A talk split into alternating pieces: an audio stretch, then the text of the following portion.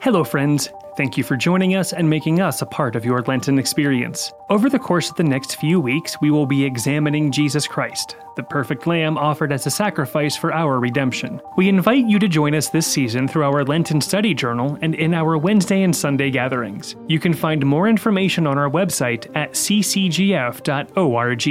Here is the message from this past Wednesday Grace and peace to you. So I'm Kim Mussolini, and I have to tell you, it's really, really nice to see all your faces, but all of those faces also kind of. um, I'm so glad you guys are here. Um, and there is a reason you guys are here tonight because there is something that God wants to say to you. Um, and so I'm praying you will keep your hearts and your minds open to His prompting. So I will tell you a little bit about myself. Um, we have been, me and my family have been coming to Christ Church for about 10 years now. I have an amazing husband of 28 years, and yes, he is a saint for that. I have uh, three crazy kids that are also actually truly great humans, and I'm thankful for God's intervention with my parenting because that wouldn't happen without His help. Um, so I do get to serve God and this church in three uh, three capacities. Uh, I'm a small group leader for the high school ministry, which is kind of a really cool gig uh, to hang out with teenagers. And um, Jeremiah actually lets me have um, some really fun walk up music when it's my turn to do the, the messages. uh, I recently joined the creative team in Kidsman, and um, I get to use some of my design skills to help change the sets.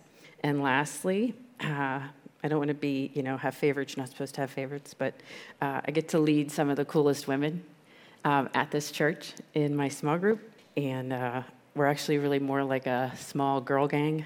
I'm to not lie about that one either. And if I'm honest, you don't, you really shouldn't put us together um, at any kind of serious function because we will probably get kicked out.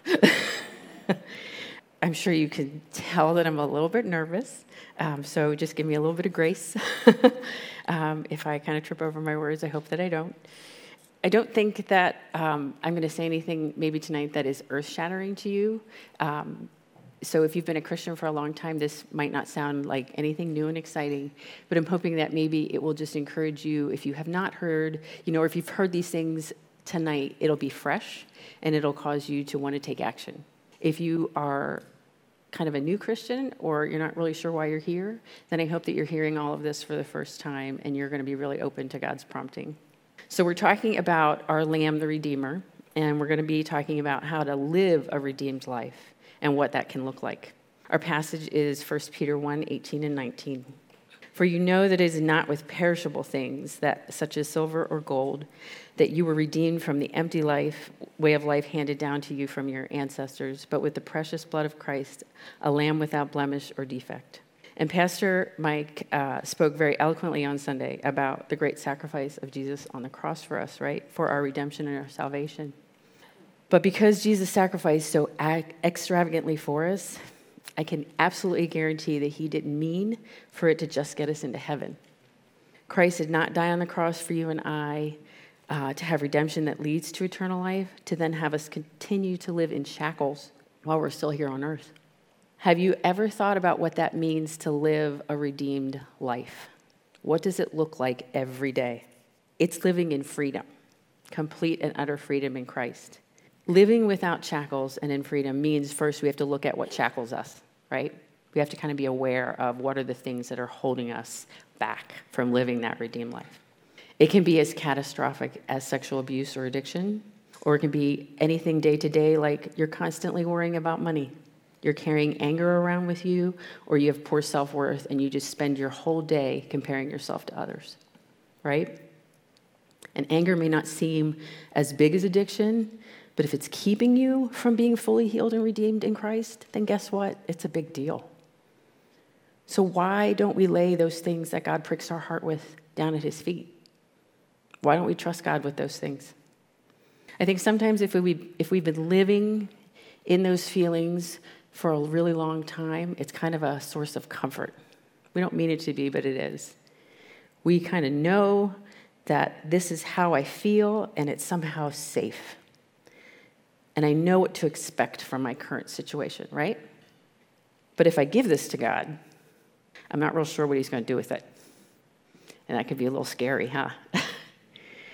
But I feel like it's only scary if we don't know God well. When we know God well, it's not scary. But when we haven't done what we need to do to get to know God, yeah, he's a little bit scary. and I read this quote from the book Holier Than Thou by Jackie Hill Perry, and it is really staggering in its simplicity. If God cannot sin, then he cannot sin against you. And if he cannot sin against you, then he's the most trustworthy being in the universe. I don't know about you, but like I should know that. But it did not, until I read that just like that, oh, wow, I had to take a step back.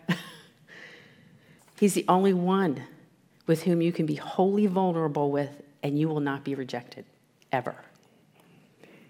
So maybe I need to start by asking, what do I mean by being vulnerable with Christ, right? What does it mean to let yourself be vulnerable with Him?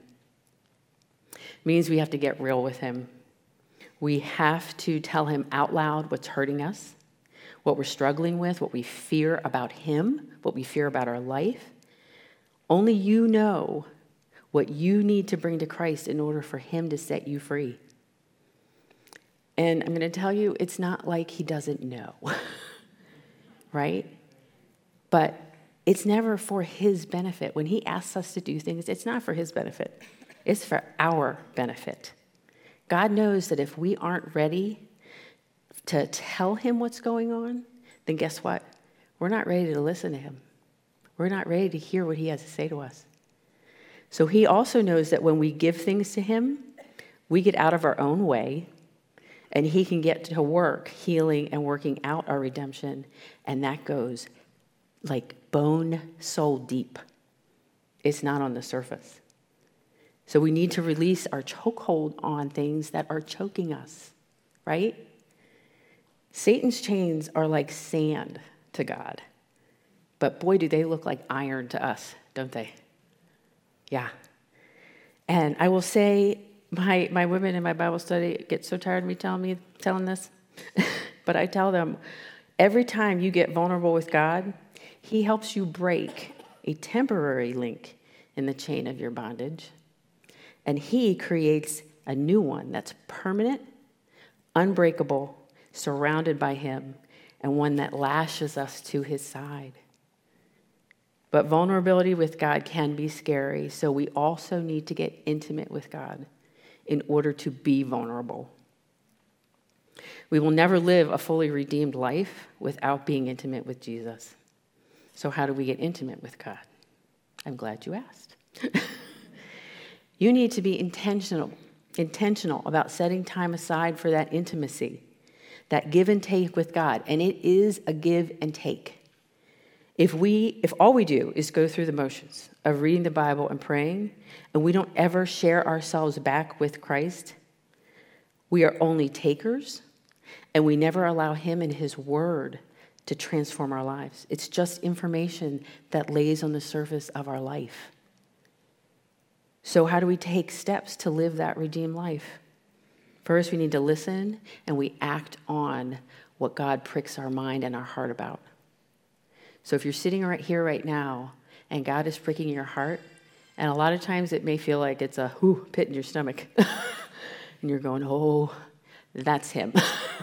okay? That's Him telling you, you need to pay attention to what you're thinking about, because that's what I want you to give me.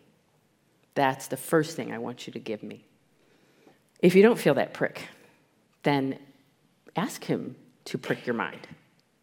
I am pretty sure everyone in here has something that they need to have redeemed in their life, right? I've been a Christian for a really long time, and I feel like I've only probably given him over about this much of my life. And I have a laundry list. Like, when I look at all the things that I need to work on, it's like one of those scrolls where you go like this and it rolls. and mine keeps rolling. it just keeps rolling. But what I will say is that, wow, how God has allowed me to live in that redemption for just that small amount is unbelievably freeing. Each time I give something else over to Christ, I live more free and I live way more joyous. And it makes me want to keep doing it, right? So once you have that pricking of your mind and your heart, you're going to set aside times to be private with God and lay it all out to Him. Be very specific. Saying it out loud lessens its power over you, and it also lessens Satan's hold on you. And this one's kind of a biggie, but it is a non negotiable in living a redeemed life. You need to get in God's word and you need to pray. And at first, it may look like drudgery. I know that's very unspiritual to say, but it is true. when I first uh, started out trying to do daily time with the Lord, whew, I remember even, I think I was sitting at my, my table and I remember just being like, I know I'm supposed to be doing this, and that's the only reason I'm here. and I was just blatantly honest with him. But I also knew that I was going to trust that he would turn that into something other than drudgery, right? So I kept at it, kept going back, and in a really short time, I started having these aha moments that captured my heart and made me kind of all melty inside. Well, if you're a guy, that probably does not resonate with you at all. I, I know. so maybe it's for you guys, maybe it's like uh, when you bag an 18, is it an 18 point buck? I don't know. You get the point, right? That's what it would be like. if you're sporty, it would be like making a three pointer. And since that is physically pretty much impossible for me to make, that would be really good. but those aha moments were when it went from drudgery to I wanted to be there because I couldn't wait to see what he was going to show me that day.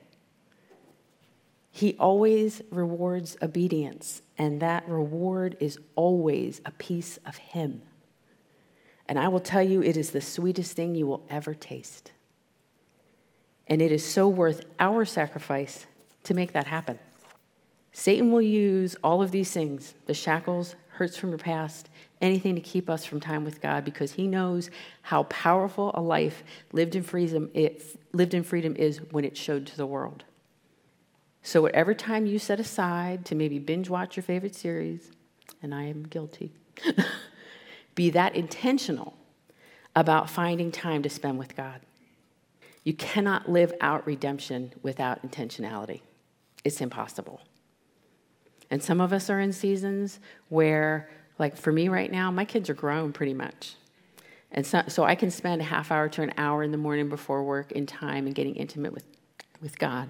And others of us are in seasons where we're just completely exhausted, right? But time with God doesn't have to look the same for everybody, and it shouldn't. And it also doesn't have to look the same every day. Okay? Have devotionals laying around your house. All right? Listen to the Bible on an app. Meditate on one of the verses that you have for the day. Just make that your whole day. Or maybe your day looks like I'm just going to be praying all day long. I'm in constant communion with Christ. It's all intimacy. But figure out ways to abide and tuck God into your day as many ways as you can.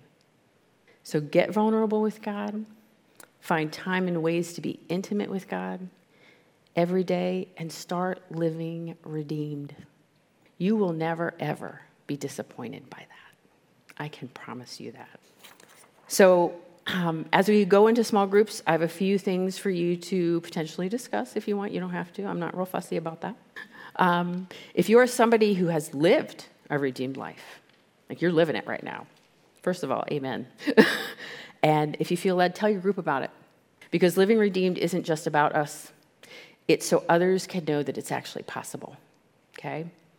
Discuss why you think it's that people might not be willing to be vulnerable or intimate and intentional with God. What would it take for you to be vulnerable and intimate and intentional with God? There are some verses on your table at each of your seats, or maybe in the middle. I'm not sure how they laid them out. But those are for you to meditate on as you leave tonight. Because I'm going to tell you, sometimes living the redeemed life is not easy, it's really tough. So those verses are there so that when you have a tough day, you'll be able to pull those out and you can look over them and you can meditate on those. And kind of the cool thing is that you will actually get to memorize a verse from Lamentations. And how often can you say that? I mean, really. Um, but this one's the most important one. if you've never given your life to Christ and you're feeling the Holy Spirit prick your heart to want freedom in Christ, you want that redemption, don't ignore that. The first step to total healing and living redeemed is to sacrifice your life to Christ.